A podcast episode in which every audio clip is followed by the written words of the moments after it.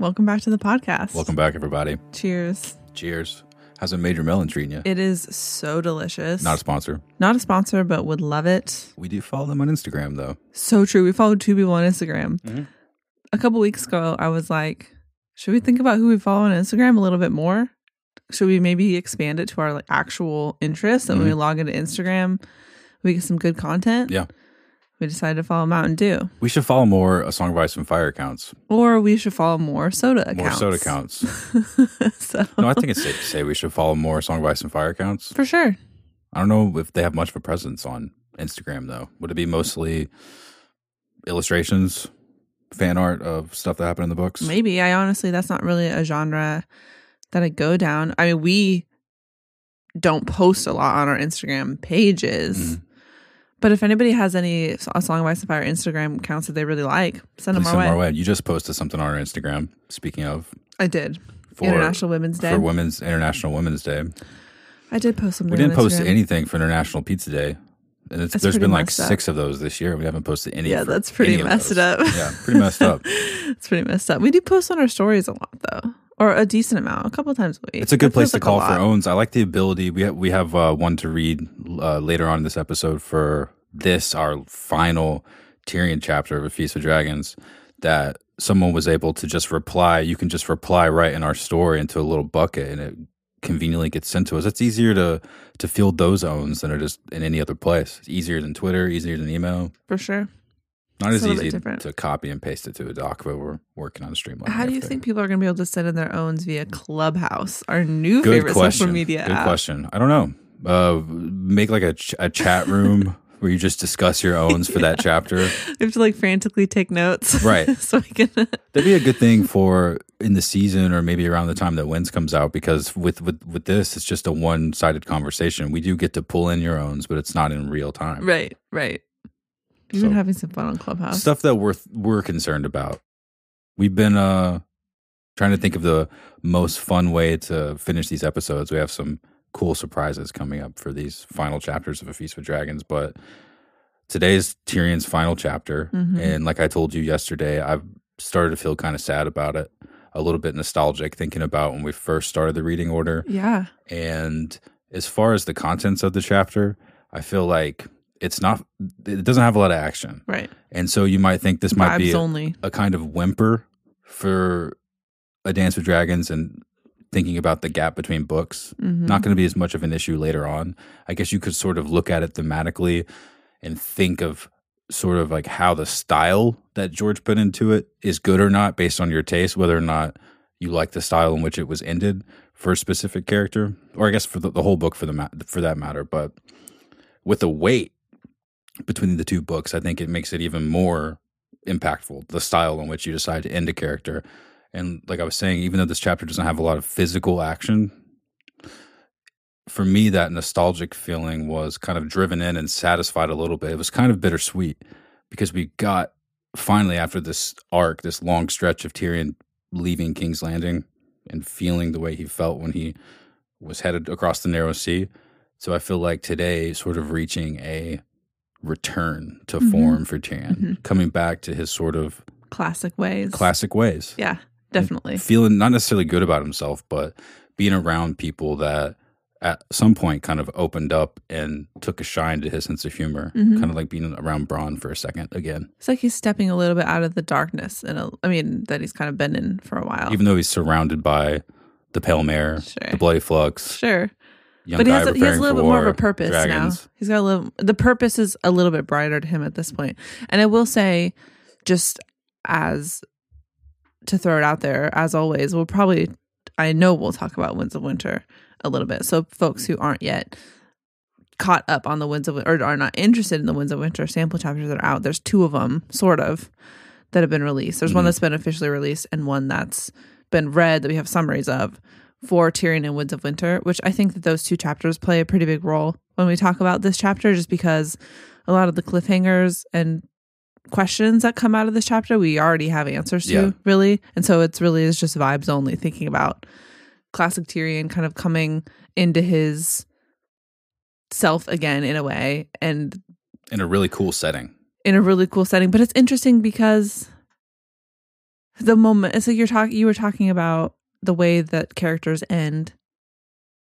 Their last sample chapter, or the last chapter ends in the series, and we have this huge long wait. And the momentum in this chapter is pretty low. Like the stakes in this chapter are pretty low. Yeah, unless you think that him signing the paper is a really big deal and he just signed his soul over or something. Yeah. Sure. But even that just feels tyranny of himself. He doesn't care. Yeah. He doesn't even care. He says either we're going to go back home. I'm going to get what I'm heir to, and this will be a drop in the bucket, or I'll be dead. So so, you know, the kind of momentum of that is pretty low. And for a character like Tyrion, who is such an important character and seemingly the main character in all of this, for this chapter to just kind of be vibes only, which I'm going to say 7,000 times this episode, I already know, is an interesting way to kind of end cap his journey so far. It's a neat choice, I thought. I was pretty satisfied with it. And like I said, with the gap, I like it even more. If it was a question of whether or not he was okay, I would be pretty happy with that too, because it would be exciting. Major Melon's satisfying. You're like, you're talking now. I'm glugging this soda. The big smile. But I like the sort of like the moment to pause and reflect. That's really, we only have, like you were saying, the summary of the first chapter of Winds of Winter, but that's how that summary feels to me too. He's playing Syvas with Brown Ben in there. He's acting on what this chapter ends on, which is his desire to sort of turn the Second Sons against Yunkai and to rejoin forces with Dany. Right. Which is a fun, to me, I mean, we haven't read it word by word yet, but I can see his plan, George's plan. I don't know how it looks for the rest of the Winds of Winter with Tyrion, but it seems to be on a good pace. And for chapter 2 to turn out like it did in the sample chapter, I won't talk about it right now. We'll do a spoiler warning later. Or at least try to do a spoiler. We already did a spoiler warning for the whole episode. I guess that's true. Yeah. Well, we wanted to start out the podcast. We're going to pause on Tyrion for a second. We wanted to start out the podcast today to talk about what our Lord and Savior GRM has been up to lately. We had a we've got a whole long list of Nada blogs in the past couple months, and there was one that we wanted to read on the podcast last month that we forgot to. That was he wrote in January, but luckily there's a few other extra ones that we could add on top of that. So we just wanted to check back in, like I said, with our Lord and Savior and see how he's doing, and see how that might make us feel about wins and the series and all that stuff as a whole, plus the new stuff that he's working on. Mm-hmm. What do you think about it? He's been posting a lot. I was really behind on things that he was up to on his blog, and so it was good to go back and reread. There's a lot of stuff going on, and there's a lot of, it broke my heart, honestly, because he's dealing with so much loss from COVID. Mm-hmm. His posts about all of his friends, and I think that we relate a lot to George R. R. Martin's story just because we kind of come from this convention fandom world. I think a lot of people listening are in the same boat. And so as he's talking about all of these friends that he's lost, this is really like dampening the mood. As he's talking about all these friends that he's lost, that he's spent decades talking about books and movies and comics and things that he's enjoyed with, and they've passed this past year, I thought it was really sad and poignant. It just made me feel for him as he's, you know, we've been talking a lot amongst ourselves, and I think a little bit on the podcast about, because he mentions in some posts along the way that this was his best, 2020 was his best year for Winds of Winter from a writing perspective, and how this isolation and how this strange time has allowed itself for some people to kind of really buckle down and pour a lot of creativity into their projects, and for some people not to, just based on everything that's going on. And it just kind of made me think about what a burden that creative process has got to be when he's losing these people that have inspired him as a young adult and that he's been friends with for a really long time. And so people that would have liked to share this with him. Yeah, it was really poignant to kind of go through that. And he's an amazing writer. We have a podcast about his books. And so him talking about those relationships is really special to kind of read back on. And I felt glad to have shared in that a little bit with him. And then sprinkled in that, we got some as I mentioned, a little bit of Winds of Winter updates. And then that one blog post that I want to print out and put on my... Moveable Feast. Yeah, that I want to print out. We're going to read it here in a sec. Put on my wall because I just thought it was so well written. And so... When I read his post, the good, the bad, all of it, even if it's not pertaining to the series, I just feel really lucky that someone like him is alive and sharing his point of view with us. For sure. Just the way that he puts things sort of devoid of ego and getting right to the point. Not much with style that's self-satisfying, but more so just trying to communicate how he really feels about it. And then within that, his perspective being so honed and so learned, that perspective I feel like is really valuable for me to read. So, for example, whenever we read this blog post that we're going to read in a second back in January, I texted to Hannah, and I sort of knew without discussing how she would feel about it because we met in the same place at a convention. We have friends from conventions. It's something we've been into since we were kids, and just being able to relate to someone that we don't know on a level just because of his honesty and his perspective was really special. And I feel bad that he's dealing with loss. I feel bad for everyone that's dealing with those kinds of things, but within that is a lot of beauty that he's been able to tap into in this post, talking about sort of how things have changed and how the past is versus the present. You just want to read it? You want to trade off? I don't have it. You pull it up. While I pull it up, I want to say, did you catch? I can send it to you. One if I got it. I'm just clicking on it. I just hadn't pulled it up. Did you catch? Let me scroll too. Sorry. One of these posts recently, he mentioned how he met his wife, Paris, in a sauna. Did you know that? No. I didn't know it was in a sauna. Wow. That's magical. I can't remember which one it was. I need to find it for you. But he mentions in all of this kind of thinking back to all the people that he's loved and cared about, he mentioned that's specifically they met in a sauna. Cool. Yeah. I wonder how long they were able to last the heat. Right. If they left at the same time. Like, we should continue this conversation. Right. It's like you're falling in love in a sauna.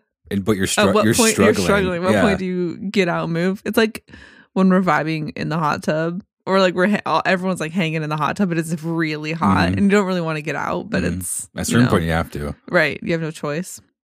Okay, this one that we're talking about... Which is what this post is about. This was posted on January 11th, 2021 at 8:15 a.m., which is a bold time to be really out here for me as a non-morning person.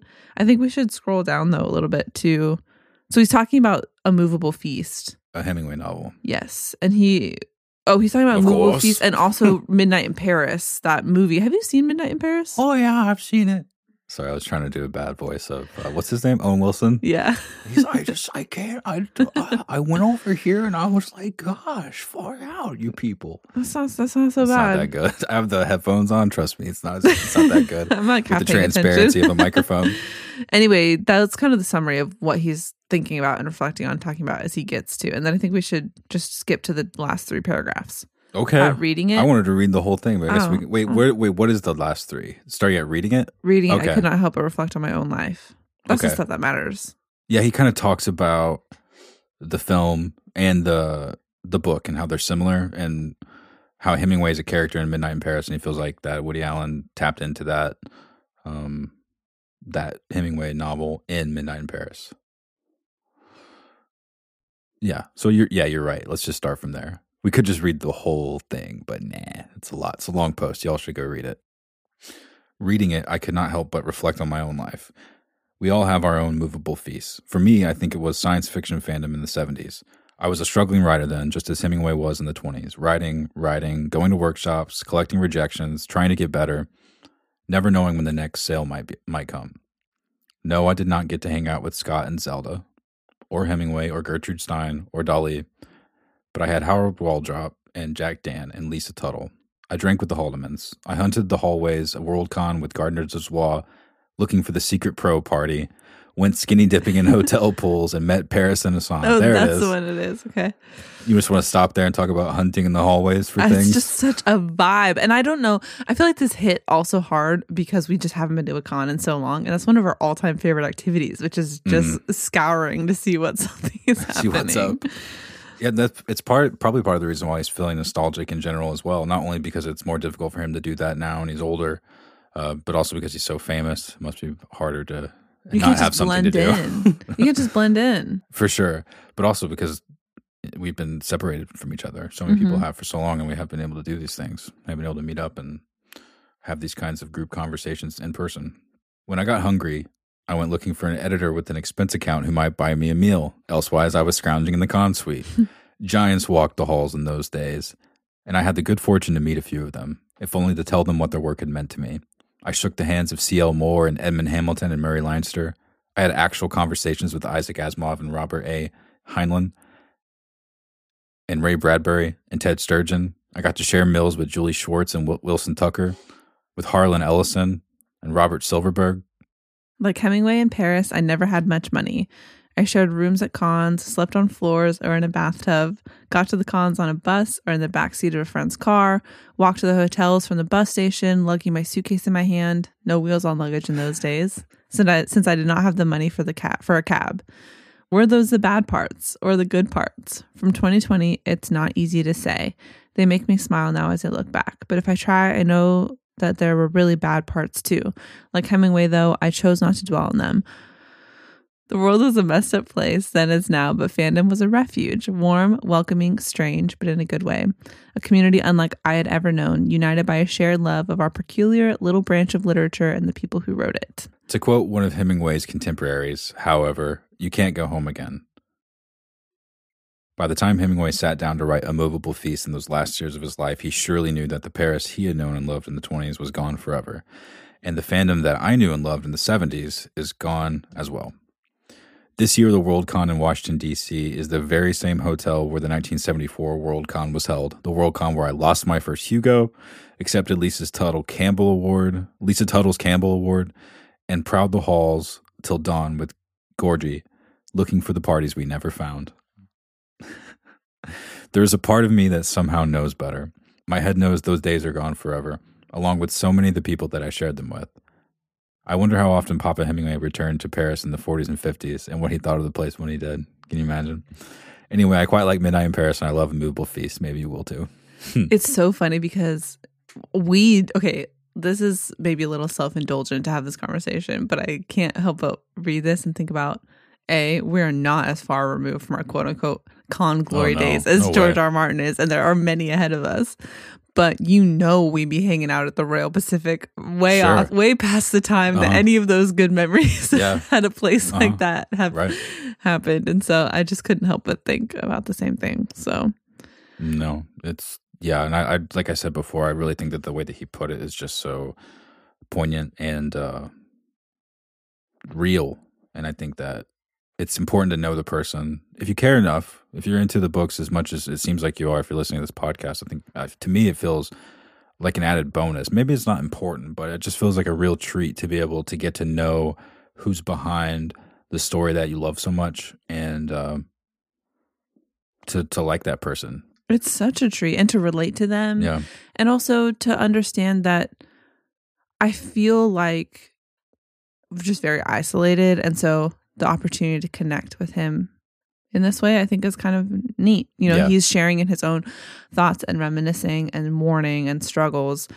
And while we've all got these characters that we really love kind of floating around the back of our heads, and that's a cool way to connect with him, with each other, all this kind of thing. And so I just think that this is a really cool, I appreciate that he communicates with us in this way and not with a bunch of annoying tweets that he just shoots off at random times. Same. Know, it's a cool thing. And so I would highly recommend, I'm sure many of you read his blog, but just, if you don't, you should. You should. Yeah. If you like the books enough to listen to our podcast, then I think that you'd probably get something out of it. Maybe not the same exact thing that I do, but you'd find something in there that you like. For more direct satisfaction, shall we read this post from February 2nd called Reflections on a Bad Year that has some Winds of Winter goss in it? You want to read it? Yes. There's really only that. Oh, yeah, there's a couple. Update on Winds in there. Yeah, so.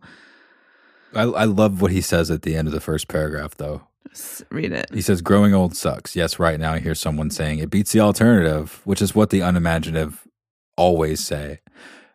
But being an SF writer, I can imagine many better alternatives. Eternal youth, robot / android bodies, cold sleep, upload to the internet. Come on, science guys, get cracking. Death sucks even worse than getting old.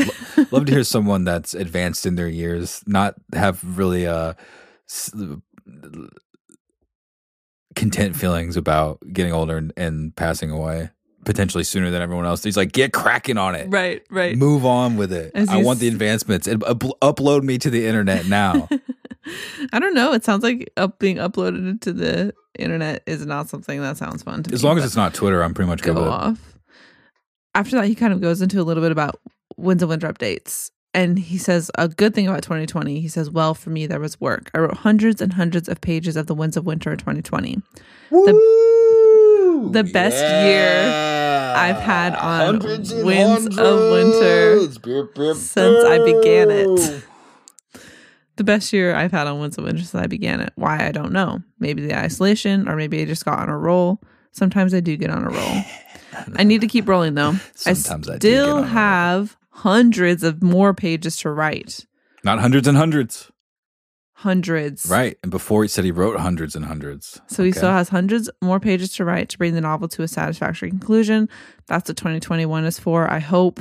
I will make no predictions of when I finish. Every time I do, everybody takes it as a quote-unquote promise. He says every time I do assholes on the internet, take it as a promise. And then wait eagerly to crucify me when I miss the deadline. All I'll say is that I'm hopeful. He says, he goes on to say, I have a zillion other things to do as well, though. My plate is full to overflowing. Every time I wrap up one thing, three more things land on me. Monkeys on my back. I've sung that song before. So many monkeys. He has a lot of different projects going on right now, but he wrote hundreds and hundreds of pages. And so, yes, you know, whatever. We can talk about... during COVID. We can talk in circles. Taylor Swift released 2 albums during COVID, and but George R. Martin... George R. Martin has yet to release The Winds of Winter. I wish that he would not tear. I wish George would rewrite some of those old sex scenes with Tyrion and Shay. Yeah, now I'm going to record them. I think it go a little differently. So I'm just saying, Taylor Swift be out here giving us both doses of the vaccine. But my opinion on when Winds of Winter will come out has not changed. But it's exciting that he feels excited about the progress that he's made. Yeah, for sure.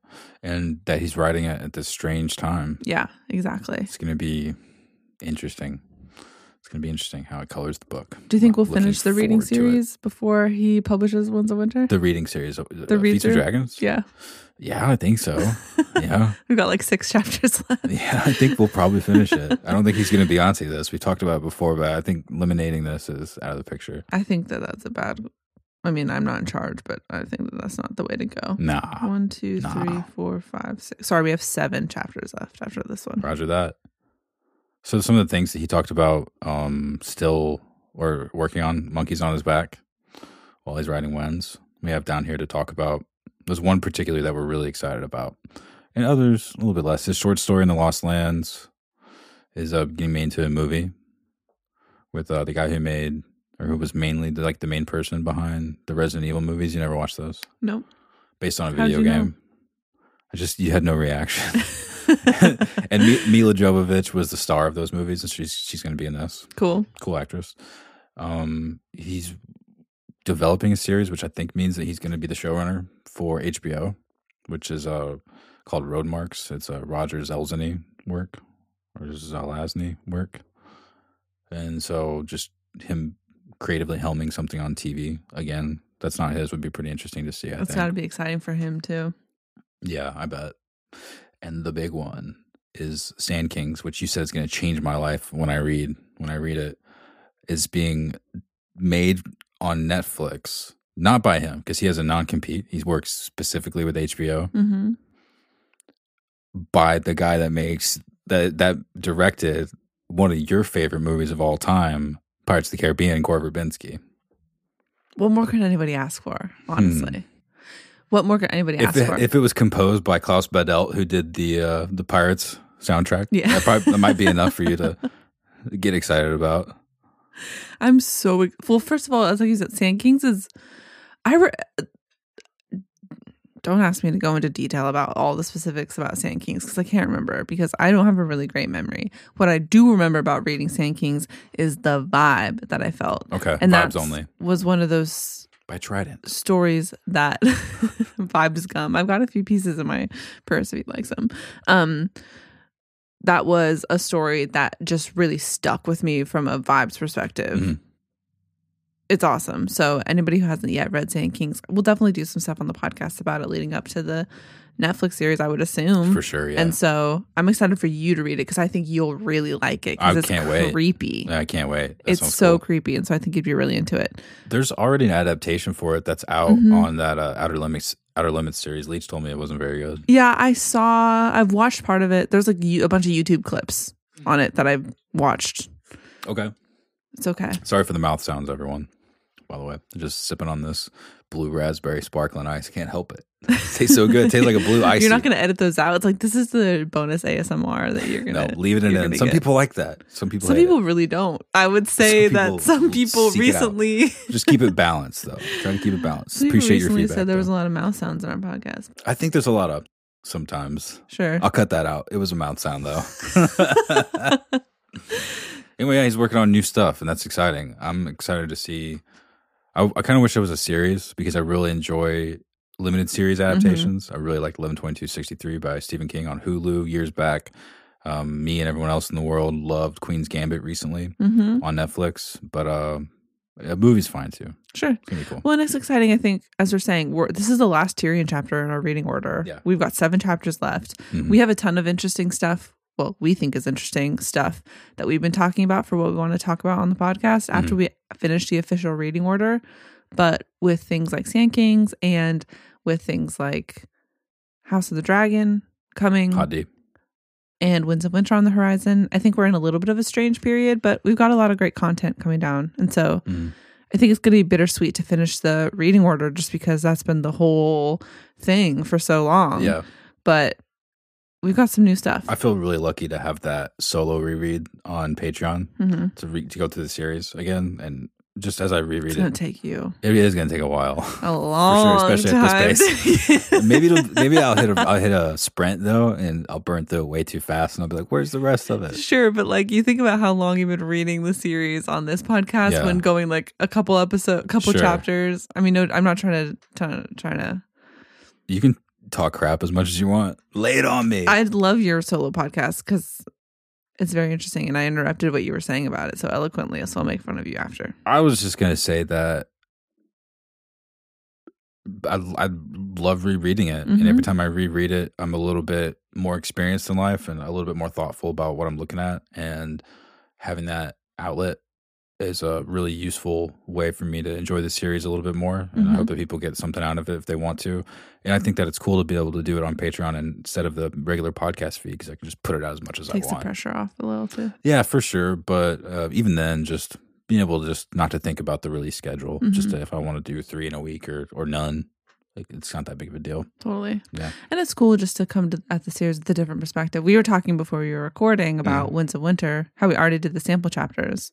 I was like, wouldn't it have been cool if we had done the sample chapters after we finished the reading order? Yeah. And you're like, let's just do it again. Well, the way I felt today when I reread the Tyrion sample chapter, spoiler alert, here it comes.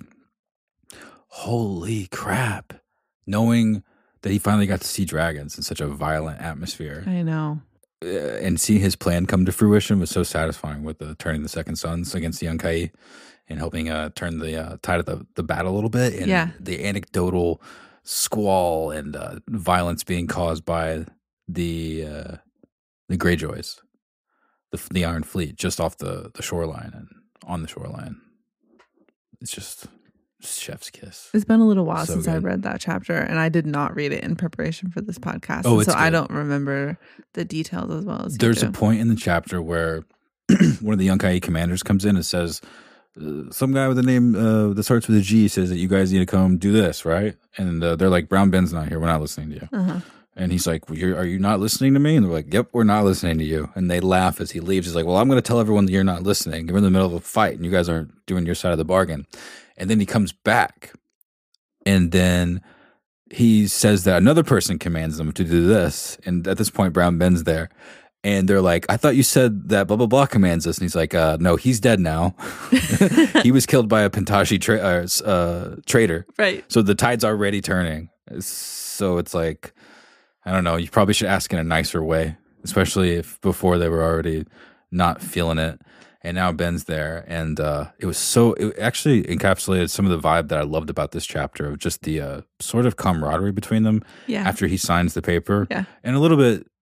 Was there before he signed because he's asking for it too. He's like, "Where's the brotherhood?" Yeah, exactly. Where's the he gets it and we get it, but with sort of wordlessly, Ben says something, and then Jorah knows what's coming next. Mm-hmm. And I love that they refer to him as just Jorah too, like they really know each other in some way, and he does because they spent time with each other before Daenerys was gone, and they were gone from Daenerys.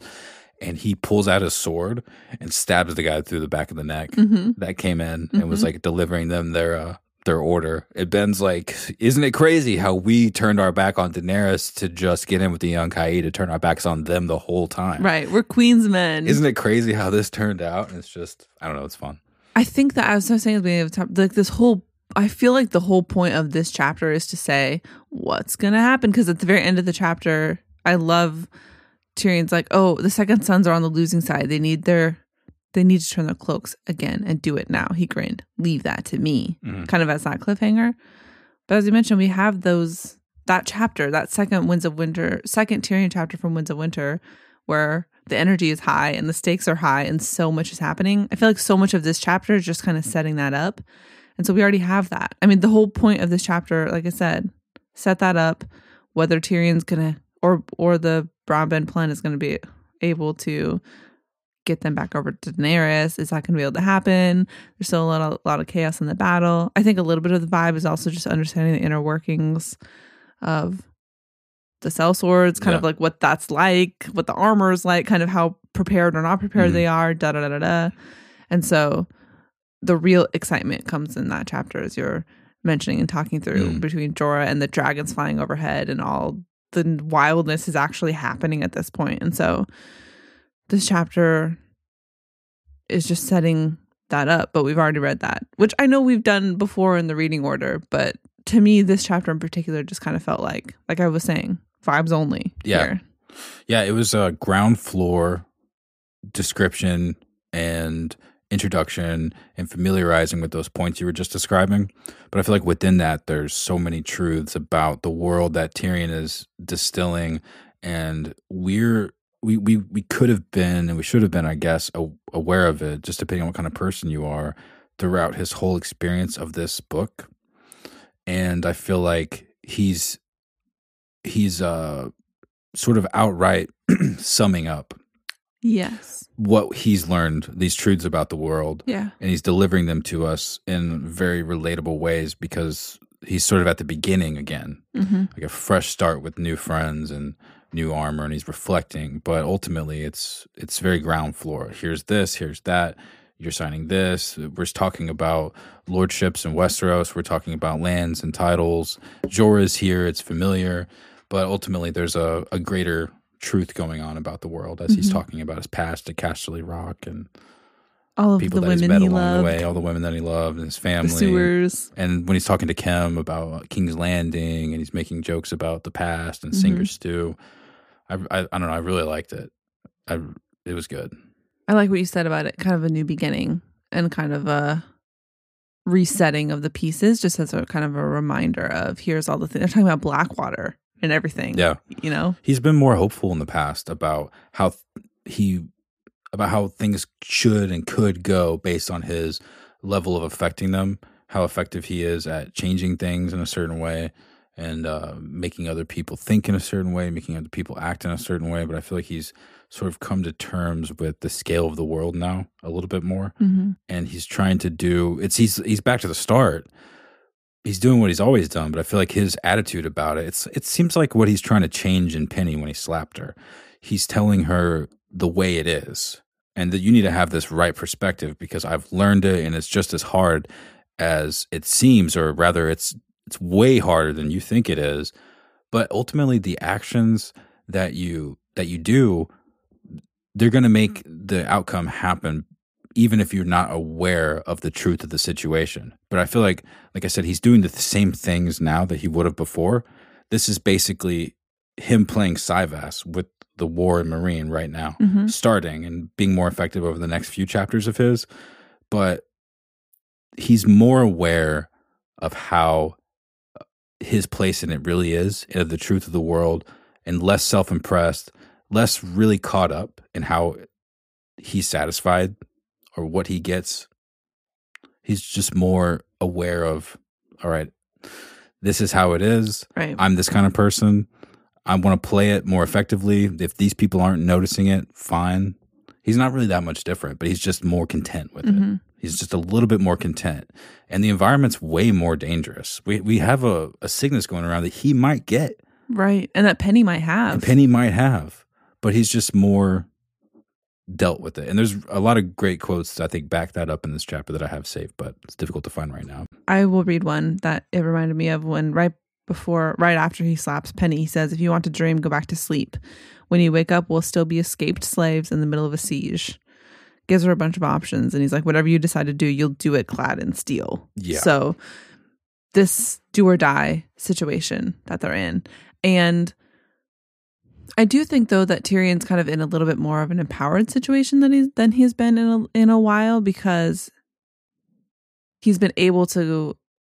He was just in chains, so I guess he's definitely in a more empowered position than he's before. Been able to, finagle his way out of that into this place where he can sign his name away as Tyrion of House Lannister. And I know he's still a little bit in hiding, and he's still has a long way to go. And at the end of this chapter, we aren't sure if his plan is going to work necessarily, but he's just promising them money. He's not actually paying them money. But not even right about now. The money thing, about the even to that point yet, about just if he's going to be able to turn them back to Daenerys' side. Okay. All of that. I feel like the money thing almost doesn't even matter at this point. Right. I mean, I'm sure it may come up at some point along the way, but he signs his name in blood. Do you think the money stuff will come up? Maybe. I don't know if it will be that big of a deal if it does. But so this is what I was thinking about. I think this is a showism. Which? About Tywin not having money. The money that he thinks he has. Okay. Isn't that a showism? I should have looked that up before this, but this is what I was just thinking about. How do you even look that up, though, is the question. Does Tywin have really money? Google.com. Compared to what amount that the crown might owe the Iron Bank, possibly no, possibly less, possibly more. But I think it's safe to say that compared to people like us in Westeros or people like these in Essos, that they have a significant amount of money and or equity in the lands that they own and the stuff that they own and what they're able to have access to based on their power. Right. Their cash might not be liquid. Right. I can't find it. But I thought that there was something about that he didn't have. As far as Tyrion's self-talk is in this chapter, he believes that if he goes back home and is successful in reclaiming his position as the head of the Lannister family and becoming Lord of Casterly Rock, he's pretty sure that he's going to be able to pay these people, no problem. The whole promising Brown Ben a lordship and lands equivalent to a lord, of what a lord should have, is it's a much bigger ask. I think that'd be harder to pull off, but I don't know. Do you think that he would be able to, or he would rather, do you think he would act on that? Do you think a Lannister really pays his debts, or... It's kind of, or is it going to be like Macoro and Vic? He's going to, say Macoro makes friends with Danny. He's probably going to be like, nope, no more pirate guy. Like one of those things I promised you, my god of the ship. No, I think that Tyrion is going to play by the rules as much as he can, a little bit more so than somebody else.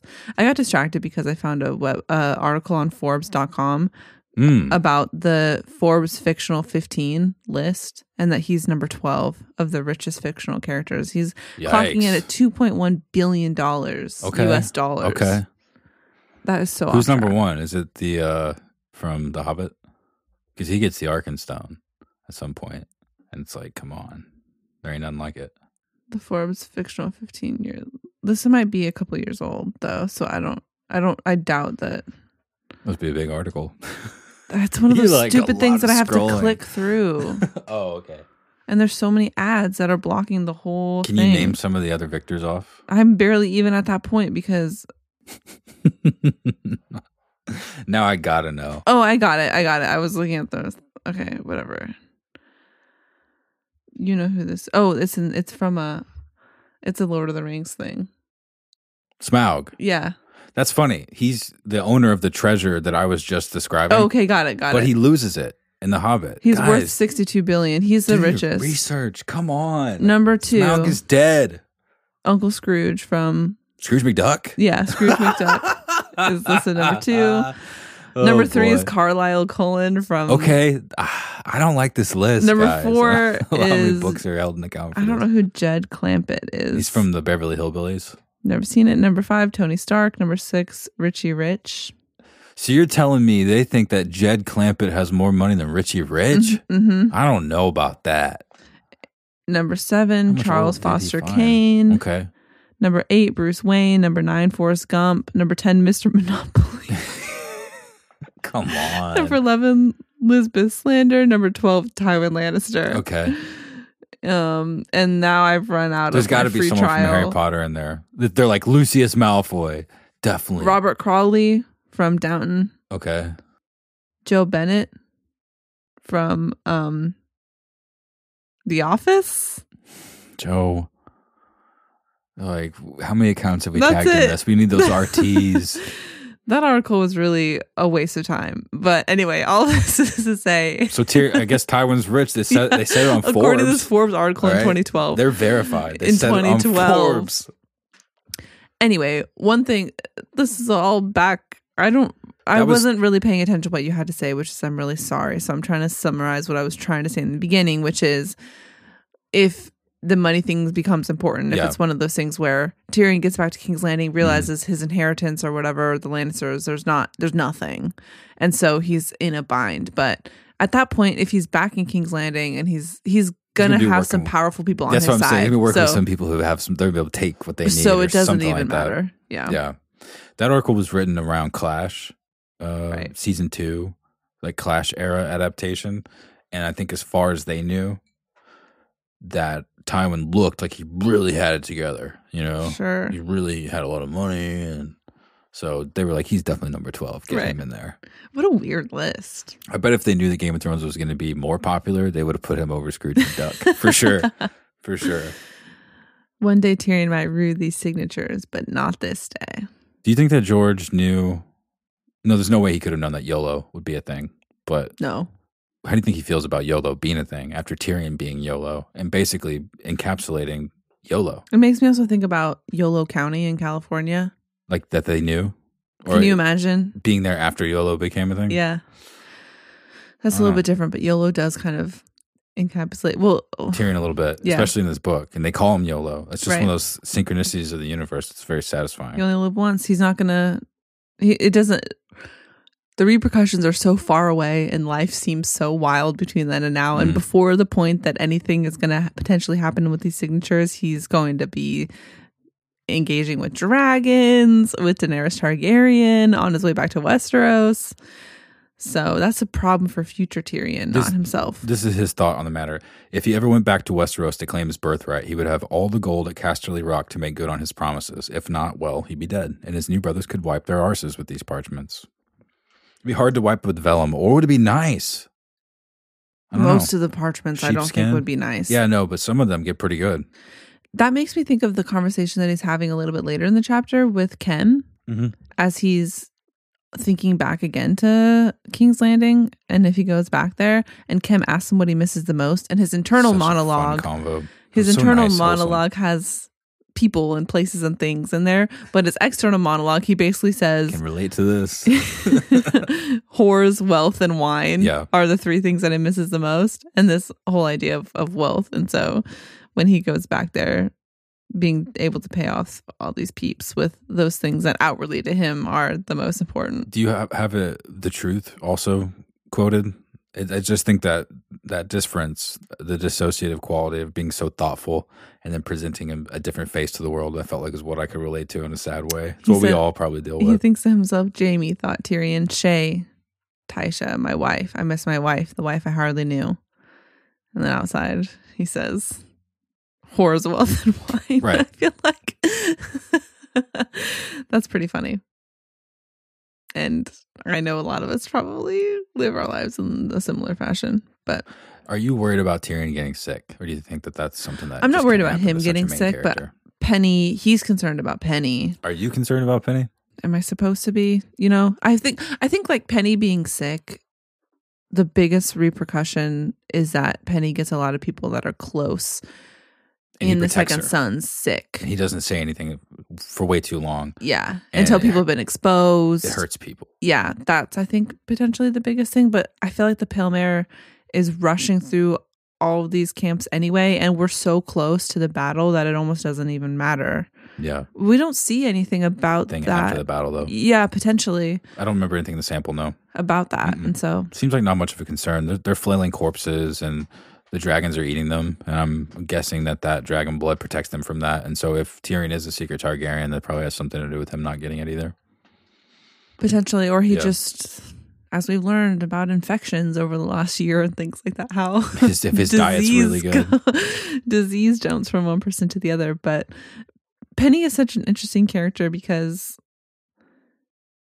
you were kind of alluding to this earlier, the way that Tyrion's interfacing with what's going on, the way that Tyrion's kind of come to terms with the position that he's at. He kind of vocalizes that back to Penny as she's in this very distraught state about all the things that she's lost and doesn't have, and she's potentially sick, and she's her weird sweet way of trying to interface with the world, and he's already come to terms with so many of these things. And so we kind of get that in these very succinct, tied together snippets that he throws back at her a couple times throughout the chapter. In the beginning, when he goes to grab her for the first time, when their papers are signed, it's time to get suited up. And then throughout all of these conversations, as she's dragging her feet and she doesn't want to hold the sword and the helm's annoying and she doesn't want to cover her face until she realizes that Tyrion thinks she has a cute nose or something. Moment, he was like, he pinched her nose.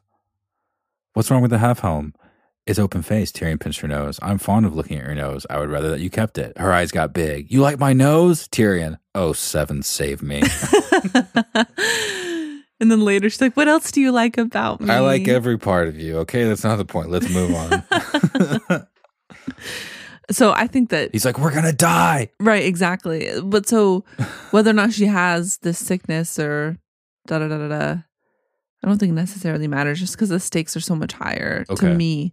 It just seems weird that it's part of the story then. That it seems weird that it's hurting so many people and it's so important and we're scared of it getting in the water if it's not going to affect our characters in this situation. I'm not saying it won't. No Jorah, no Penny, no Tyrion. It won't affect anybody. But it just got them out of a mess. Yeah. Seems weird. Seems a big enough thing, though, for that to have gotten them to where they are now. For sure. I'm just wondering...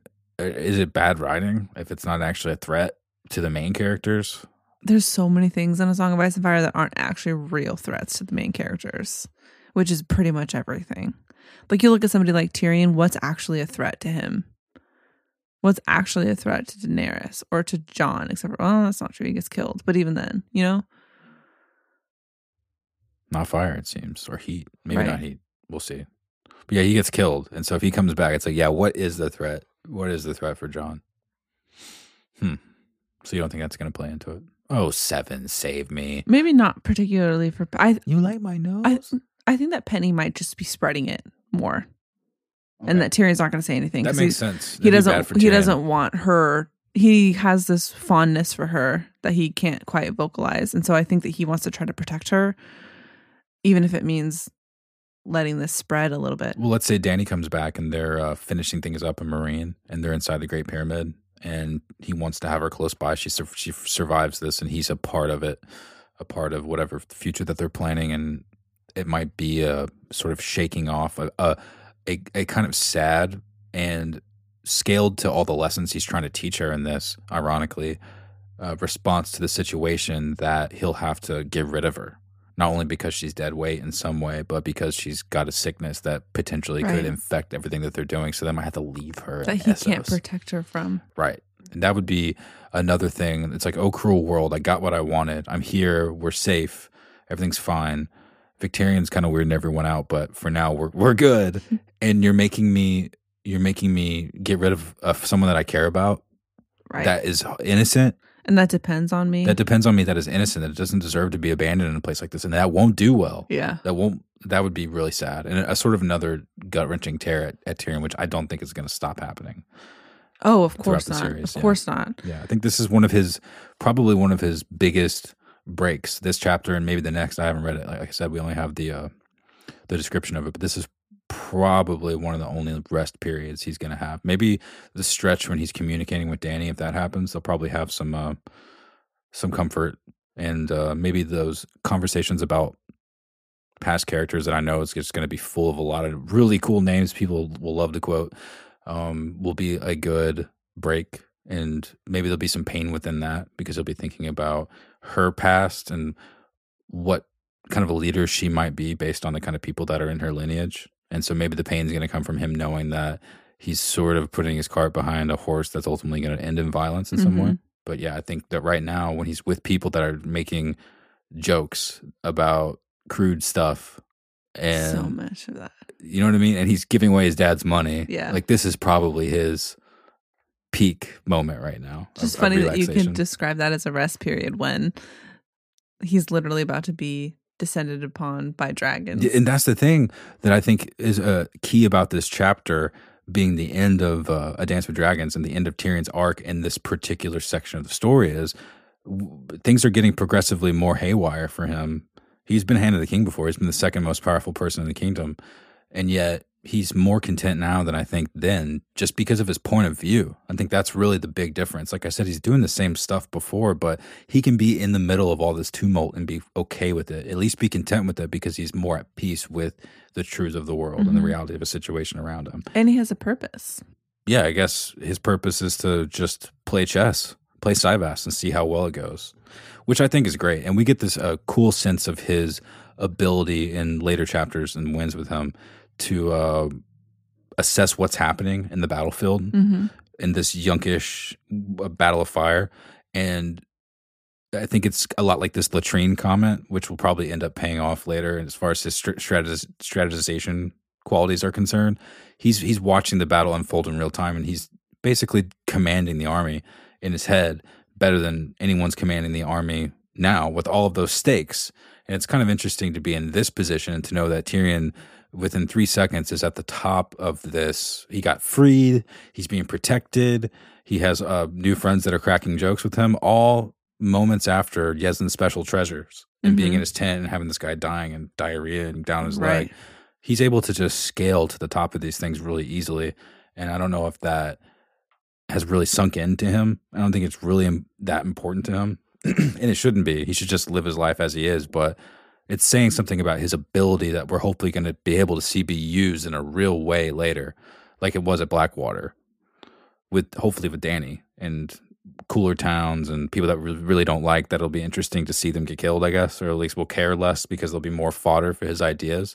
Just to see him be able to pilot this battle better than anyone else is. To know that someone like Barry Selmy would benefit from Tyrion's point of view, I really like. And for it to be so humble and now in the middle of so much haywire stuff, but for him to be content with it is just, it's like I said, it's like a new kind of Tyrion, but it's the same one. But I think it's one that I like a lot better because he's just so much less pained. He was so pained, you know, when he was hooking up with Shay and King's Landing, they're sneaking around. It seemed like he was getting a lot of stuff that he wanted, but God, he was just so tortured about everything. He just has so much more perspective at this point than he did before. And I think that there's still so much darkness we see in this chapter. I mean, one of the guys asked him how many people he's killed with the bow, and he says 9 because he's like, my dad's got to count for 9 in the back of his head. Things like that. But he just has a world of perspective with him now. And I think he's just a little bit more polished and mature. And he just has been through hell in all of, I almost called this book The Winds of Winter, and all of Dance. He's just really hit rock bottom. And so I think that any like glimmer of him making moves and making long-term plans and making in a position where he feels like he can do the things that he wants to do. It's been a really, really long time since he's been able to feel like he is manipulating the situation and actually seeing something come to fruition from it. Yeah. And what I'm excited to learn a little bit more about is So in the next Tyrion chapter in Winds of Winter, we know that he's having a conversation with Brown Ben Plum, say that 10 times fast, about, he mentions it to him about switching over to Daenerys' side. And then in the next Tyrion 2 in Winds of Winter, as you mentioned before, Brown Ben Plum is like, we've always been Queen's men. I'm curious to know how much Tyrion influences that situation, or if he just feels like he's influencing that situation. And if it's just his, because throughout this whole chapter, he's basically saying to himself, you think you're screwing me over, but I'm 15 steps ahead of you. I'm smart. I get it. You think you've like bent me over, but that's not the case. And so I'm curious how much that's true. And he just so happened to pick the right thing because Brown Ben Plum's already been on this path for a while. And whether Tyrion was here or influenced him or not, it's not really going to change what happens with the Second Sons. That's more about how effective the Yunkai are. Yeah. Yeah. So I don't know if we'll necessarily get answers to that in the Winds of Winter chapter when we read the full chapter instead of just getting glimmers of the conversation. Yeah. But yeah. I think that would be a very cool display of Tyrion's ability. Finesse. Yeah, true. It's got to be. That's got to be part of it because the next chapter after that's a battle, you know? I know, so but I don't... It's got to be some kind of skill, right? I don't know if Tyrion influenced that at all or if those decisions were already made. And he's getting played by the world or even played by Ben. Or he's just swept up in it. Not even being played in a bad way, but he's just already swept up in something that's already happening. I think I meant he's being sort of... just self-impressed, which is a glimmer of old Tyrion kind of. That's in a what way, I'm trying to say. Where he's like, "Ooh, look what I'm doing," but actually the world's like, "Ha ha ha! This was going to happen exactly either way without you." Yeah, so we might not get additional details on that, but that could play a role in kind of Tyrion, or that could give us some insight into how Tyrion makes decisions when he gets to Daenerys, and what kind of influence he may or may not have over situations. Yeah, I'm really interested to read that because it could be sort of the scale of the game and the world is too big for you. You're such a small piece, ha ha ha, look at you try. Or it could be the beginning of Tyrion's sort of a growth into being super effective, super endgame, probably coming to a really cool point with Dany at the end of Winds where he's really done even better and they've gotten something really great from it, like Illyrio levels of manipulation exactly of the story, which would be it sort of makes sense. I mean, it definitely makes sense because of how much inclusion he's had with the Illyrios of the game, right? Littlefinger, Varys, Illyrio, and now here. It just would be a sort of fitting to see him take that crown, to see him take that position. Totally, that would be really cool. Totally. And it's cool to kind of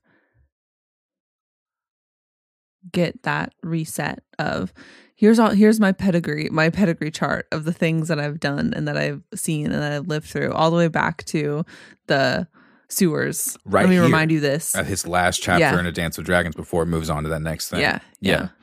That's the thing when you read these books for plot, I think that I feel bad for people. I feel bad for myself. I feel bad for everyone that have read these books and have felt like around Meereen, it gets a little, not necessarily repetitive, but just it's all almost the same color. It's like this deserty color. Yellows, it's kind of smoky. And we're not having really a good time. Everyone's kind of sad. And there's these names that we don't really recognize. It's not the same nomenclature that we're used to from Westeros. So, and it's not that sort of traditional, feudal, medieval style that we, with the banners and the pinions, all the things that we love about knights and maidens and swords and sorcery. It's a different genre of it.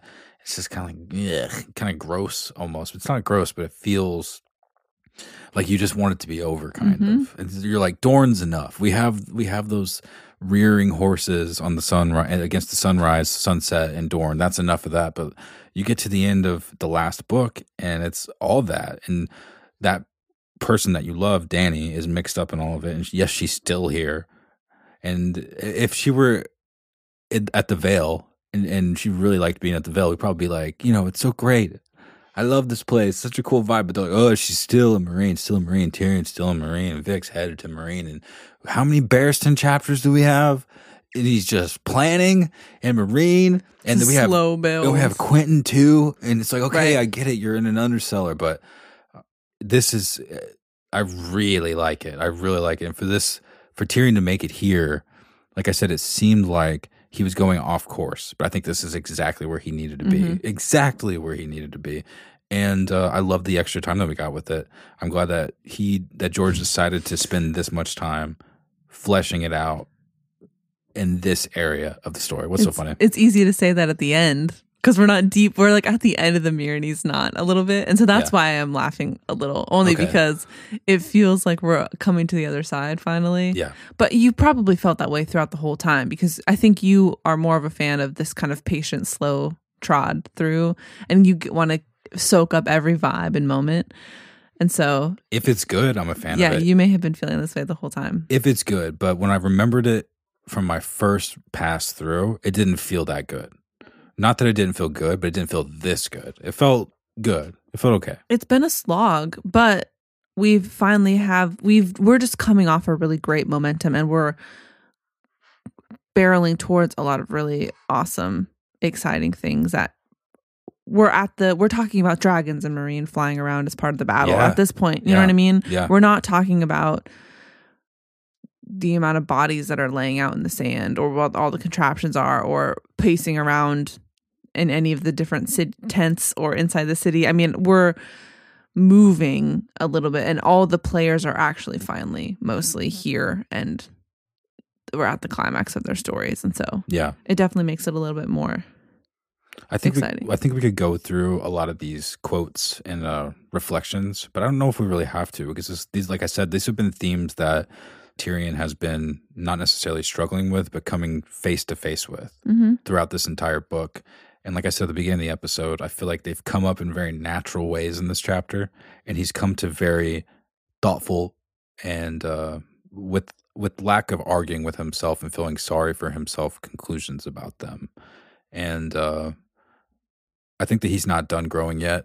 When he slaps Penny because she can't handle it, I think that he knows that's probably the last time. Hopefully, he does something like that. But I think that he knows that it doesn't work. I think that he shifts a little bit later in the conversation and says that when he's like, "Okay, you know, I'm gonna stop telling you how I see things. Yes, at the end of this, if we make it, I will make sure someone really." He still has sarcasm in there a little. He's still bitter about it, but he's ultimately lets her, he concedes to letting her figure it out on her own pace rather than forcing her to think exactly like he thinks about it, which I think is one of the novel growths of him in this chapter. Sure. One of the less recollection and cementing himself for who he is, but also one of the moments where he does move forward a little bit.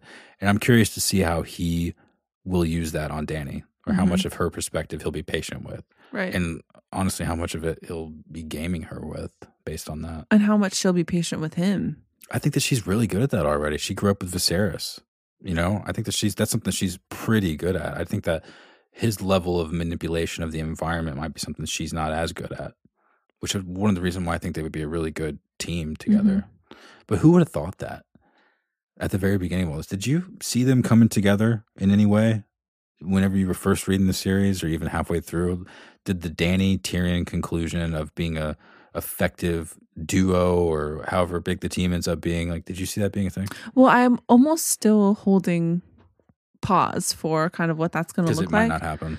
I mean, obviously, I think it's going to happen, but I'm very curious about their initial dynamic and kind of how they get over these initial humps to then eventually get to the point where she'll put up with the kind of person that he is and the kind of thing. You know what I mean? I don't know if she's going to be that patient from the outset, especially with all the things that she's got going on and dealing with, and all the people. She doesn't need him. Yeah. And so we've seen from the show, obviously, and things are moving in that direction. That's the thing. But I just think it's going to be pretty complex and complicated. And so I haven't yet settled into the, oh, this is going to be the thing yet. Right. Man, they're going to have to all earn it, though. They're going to earn it in that battle of fire. I can't wait to see that conclusion. I cannot wait for our slow trod through all of those conversations that we get. You know, right. We read Winds of Winter the first time through quickly. We get it out. We talk about it, you know, whatever. And then we start the reading order there and we get the slow pace between all of those dealings. And that's a very exciting thing to me. I can't wait for the slow trod to the next thing, because they're going to, it's going to be like, all right, we're together. And then whatever they're building toward now, we're going to be like, oh, that's the worst. Whenever they were traveling west. Right. And why do they have to stop at that town and destroy Volantis? Right. Why do they have to stop? Why can't we just like get to the conclusion? I don't think anything will be as much of a slog as the Meereen's Knot was. Yeah, probably not. I think for George to write and for us to read. In a pyramid, pyramids are really cool. For sure, pyramids are really cool. But at the same time, it nothing beats a castle with the flag waving of people that you like on top of it, or people that you want to take down and replace with your flag. Let's get back to the classic fantasy elements of. We don't eat crickets or dog. No crickets, no dog. No. So everyone's racist, basically, in their taste, because that's really what it comes down to. Sure, it's probably what he's trying to do. But that's the thing, though. Whenever you get past that, and I'm trying to get past my own prejudices within my enjoyment of these forms, you can appreciate it for what it is. They are in a desert, but there's different environments on the faces of planets. I don't think that it's bad to like something that you like, but I think it mostly has to do with us being so exposed to it over a long amount of time. And that's probably, I mean, it is pretty cool. I just like the color of Castle Stone versus the color of pyramids. Well, and what I think that George R. Martin is trying to do when he writes a place like Meereen is that he's trying to write it so that we as the reader can understand from the character's perspective that this is a foreign and strange land, and it's different. Right. And it's unlike anything our people have really dealt with for long periods of time. And so I think we're supposed to feel a little bit out of place and a little bit uncomfortable with the environment just because it's supposed to be foreign. But at the same time, they're dealing with all the same stuff, and they're all playing the same Game of Thrones. Right, right. So really makes you think. It really makes you think. This chapter was good. This chapter, vibes only, not a lot of great quotes.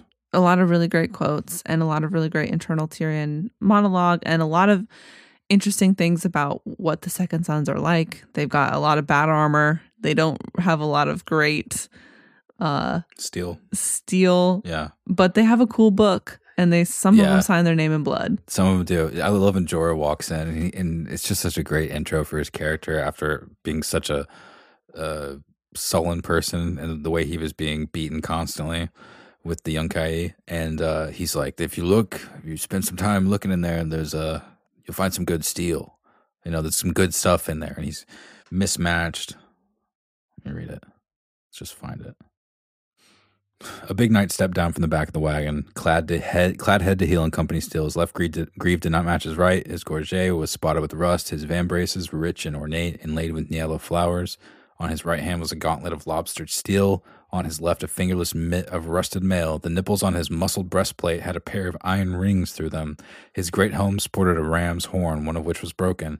When he took it off, he revealed the battered face of Jorah Mormont. He looks every inch a sellsword and not at all the half-broken thing we took from Yezzin's cage. Tyrion reflected. His bruises had mostly faded by now, and the swelling in his face had largely subsided, so Mormont looked almost human again, though only vaguely like himself. The demon's mask the slavers had burned into his right cheek to mark him for a dangerous and disobedient slave would never leave him. Sir Jorah had never been what one might call a comely man. The brand had transformed his face into something frightening. So within that familiarity and that sort of a warm, homey feeling environment of Jorah swaggering in and being like, there's good steel in there. It's kind of like we're sharing food almost. It's just like a warm, comfortable feeling that comes in that. We get that reminder of what he's been dealing with and what he looks like now to everyone, and the sort of threat that he's going to pose moving on in the future. And there's so many moments like that in this chapter. Mm-hmm. Yeah. Tyrion's like, he's always been a little comely, but now he especially looks frightening. Yeah. As long as I look prettier than you, I'll be happy. He said he's not comely. He doesn't think he's good. No, right. Yeah, that's what I was trying to say. But as long as I look prettier than you, I'll be happy. You're just admitting that you like the way Jorah looks. That's fine. And I think you probably like him better with this tattoo on his face. He looks a little bit more dangerous. All the ladies are like, Jorah, huh? Yeah. No, I don't really. You don't like Jorah? I mean, neither here nor there on kind of his, but like I said, I don't know what he looks like with that tattoo thing on his face. Sure. So could be cool. That could change things a little bit, but it's exciting. Any other parts of me you like? Pretending to be dead is a good way to survive a battle, or one way to survive a battle. Good armor is another. Though there's precious little that I fear. And I love Kim. The conversation with Kim and how Tyrion broke that sort of wall down between them, and they were asking nostalgic questions about King's Landing. It's like, again, that touch point to home a little bit. Yeah. And the singer's stew and the bowl of brown, the soup, that spoon that you could stand up in it. Like I said, we could go through this chapter and name all the heartwarming moments out of this before it transitions into all hell breaking loose. But you should go reread this. I'm about to read you like 9 owns anyway. Yeah, I was going to say, let's save it for whatever that is, because I'm sure you'll cover a bunch of them. I don't know if I should read all of them, but I just thought so many things in this were good. I didn't hold myself back. Do you want to move on to owns? Sure. You've already mentioned my own just a moment ago. And I took yours too? Yeah, you did. My bad. That's what's going to happen when you get 9 of them. But I thought the whole exchange between Tyrion and Penny when he's trying to get her to put on the armor, trying to get the... It makes me think a lot about when I first started playing D&D. It's like, Hannah, you need to like get these armors and these swords. Like, well, I want the cute one, kind of. My first time. Anyway, and she doesn't want to do it. And so he squeezed... I'm scrolling to try to get to it, so I can actually read it out loud, but my stalling is not really doing me any good. But he does that, he grabs her nose a little bit, and he says, she's like, what's wrong with the half helm? It's open faced. Tyrion pinched her nose. I'm fond of looking at your nose. I'd rather you keep it. Her eyes got big. Oh, you like my nose? 7 save me. Tyrion turned away and began rooting amongst the piles of old armor toward the back of the wagon. Are there any other parts of me that you like? Penny asked. Perhaps she meant it to sound playful. It sounded sad instead. I'm fond of all your parts, Tyrion said, in hopes of ending further discussion of the subject, and even fonder of my own. Own to all of this, mostly because, A, I think it's sweet, because Penny is just Penny, and B, I think Tyrion and Penny's relationship, he just has this soft spot. Like, he lets her get away with these kinds of things towards him, even if he's changing the subject and whatever. I feel like he has this affection towards her and this desire to care for her and keep her protected and things like that, which seems a little bit out of his nature sometimes, especially at this point in his character arc. And so I like that Penny is just this very traditionally feminine, sweet thing that is just kind of a thorn in his side that he likes. But not enough. But not enough. Enough to feel sorry for her. Well, he doesn't, because he doesn't like her enough. He doesn't like her, but he has some sort of like soft spot for her. Right. So that's my own. Give me your 75. Just reread the chapter if you want. Own one. Would you prefer me to sign YOLO or Hugo Hill?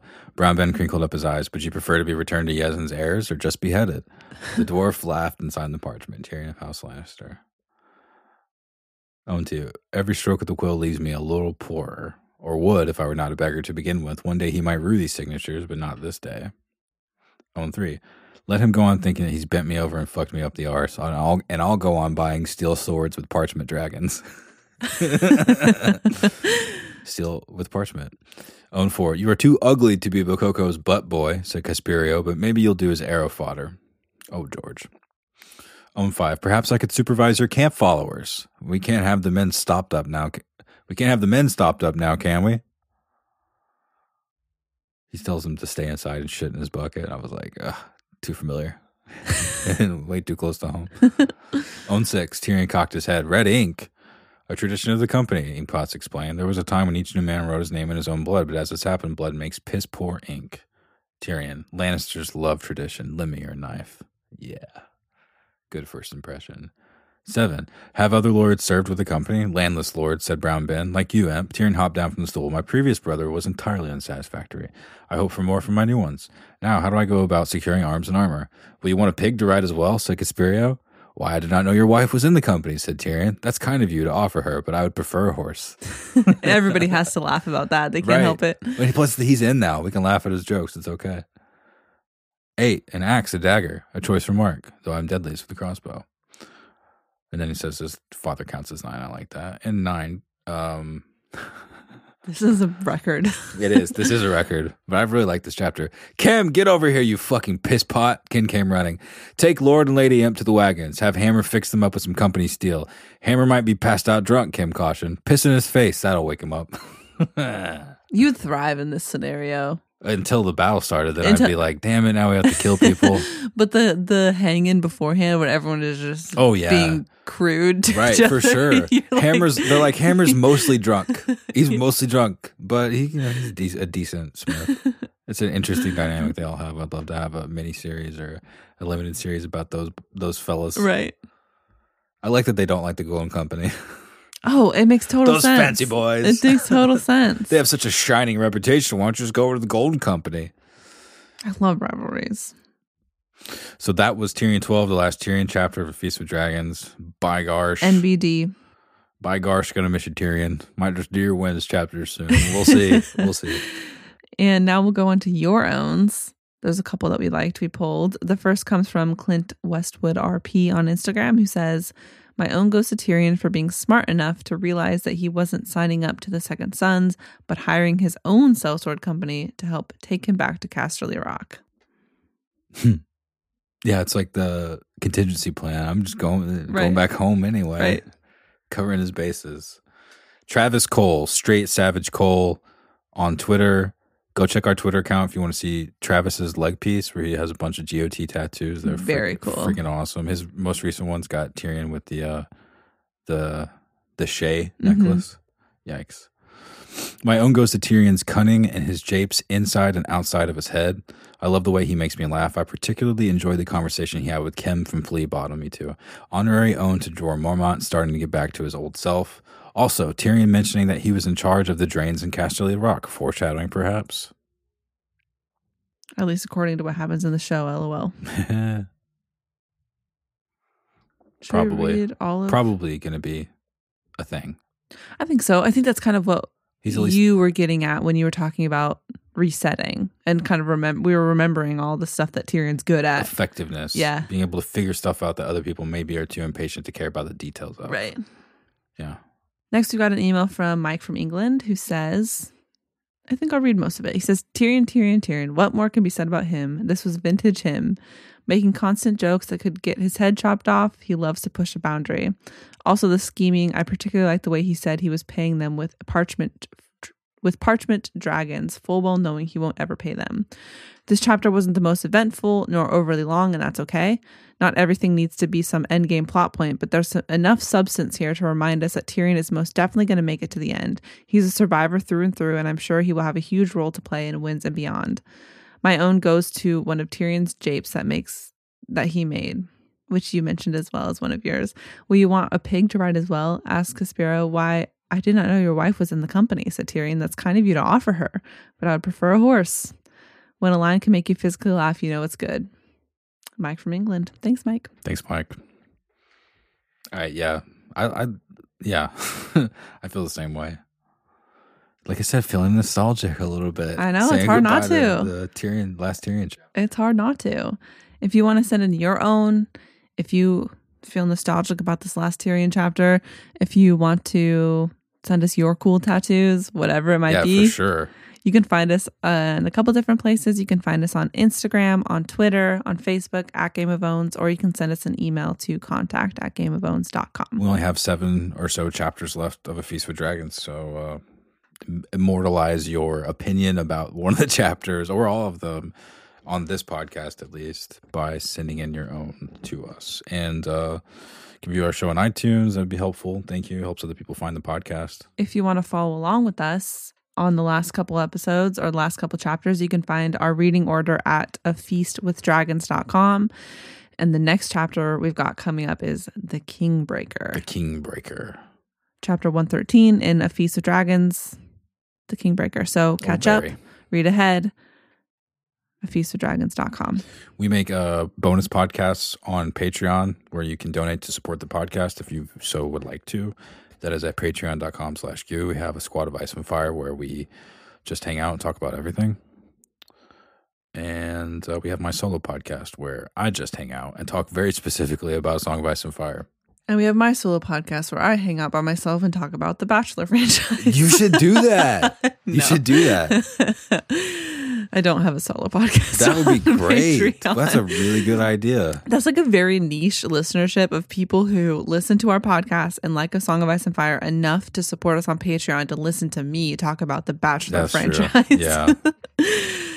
But you can find us on Patreon. What is it? Patreon.com/goo. GOO, yeah.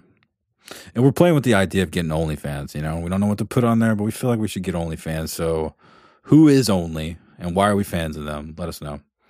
Also, in the comments below. Zach got some Yeezy Crocs. Yeah, I did. That's how we should end the episode, so people can just think about themselves. Just go look them up. What are they actually called? Foam Runners. Yeezy Foam Runners. Yeah, just boy. Imagine that is the current vibe. Summer is coming, the warm weather's coming back, and we are, first off, I'm prepared for it a little bit, but I know we're excited about the vibes escalating and hopefully getting to hang out with more of you again as everything gets a little bit better and brighter and warmer. Fingers crossed. So thanks for listening. Yeah. Thanks for hanging. This was fun. We'll be back. Catch you on the next podcast.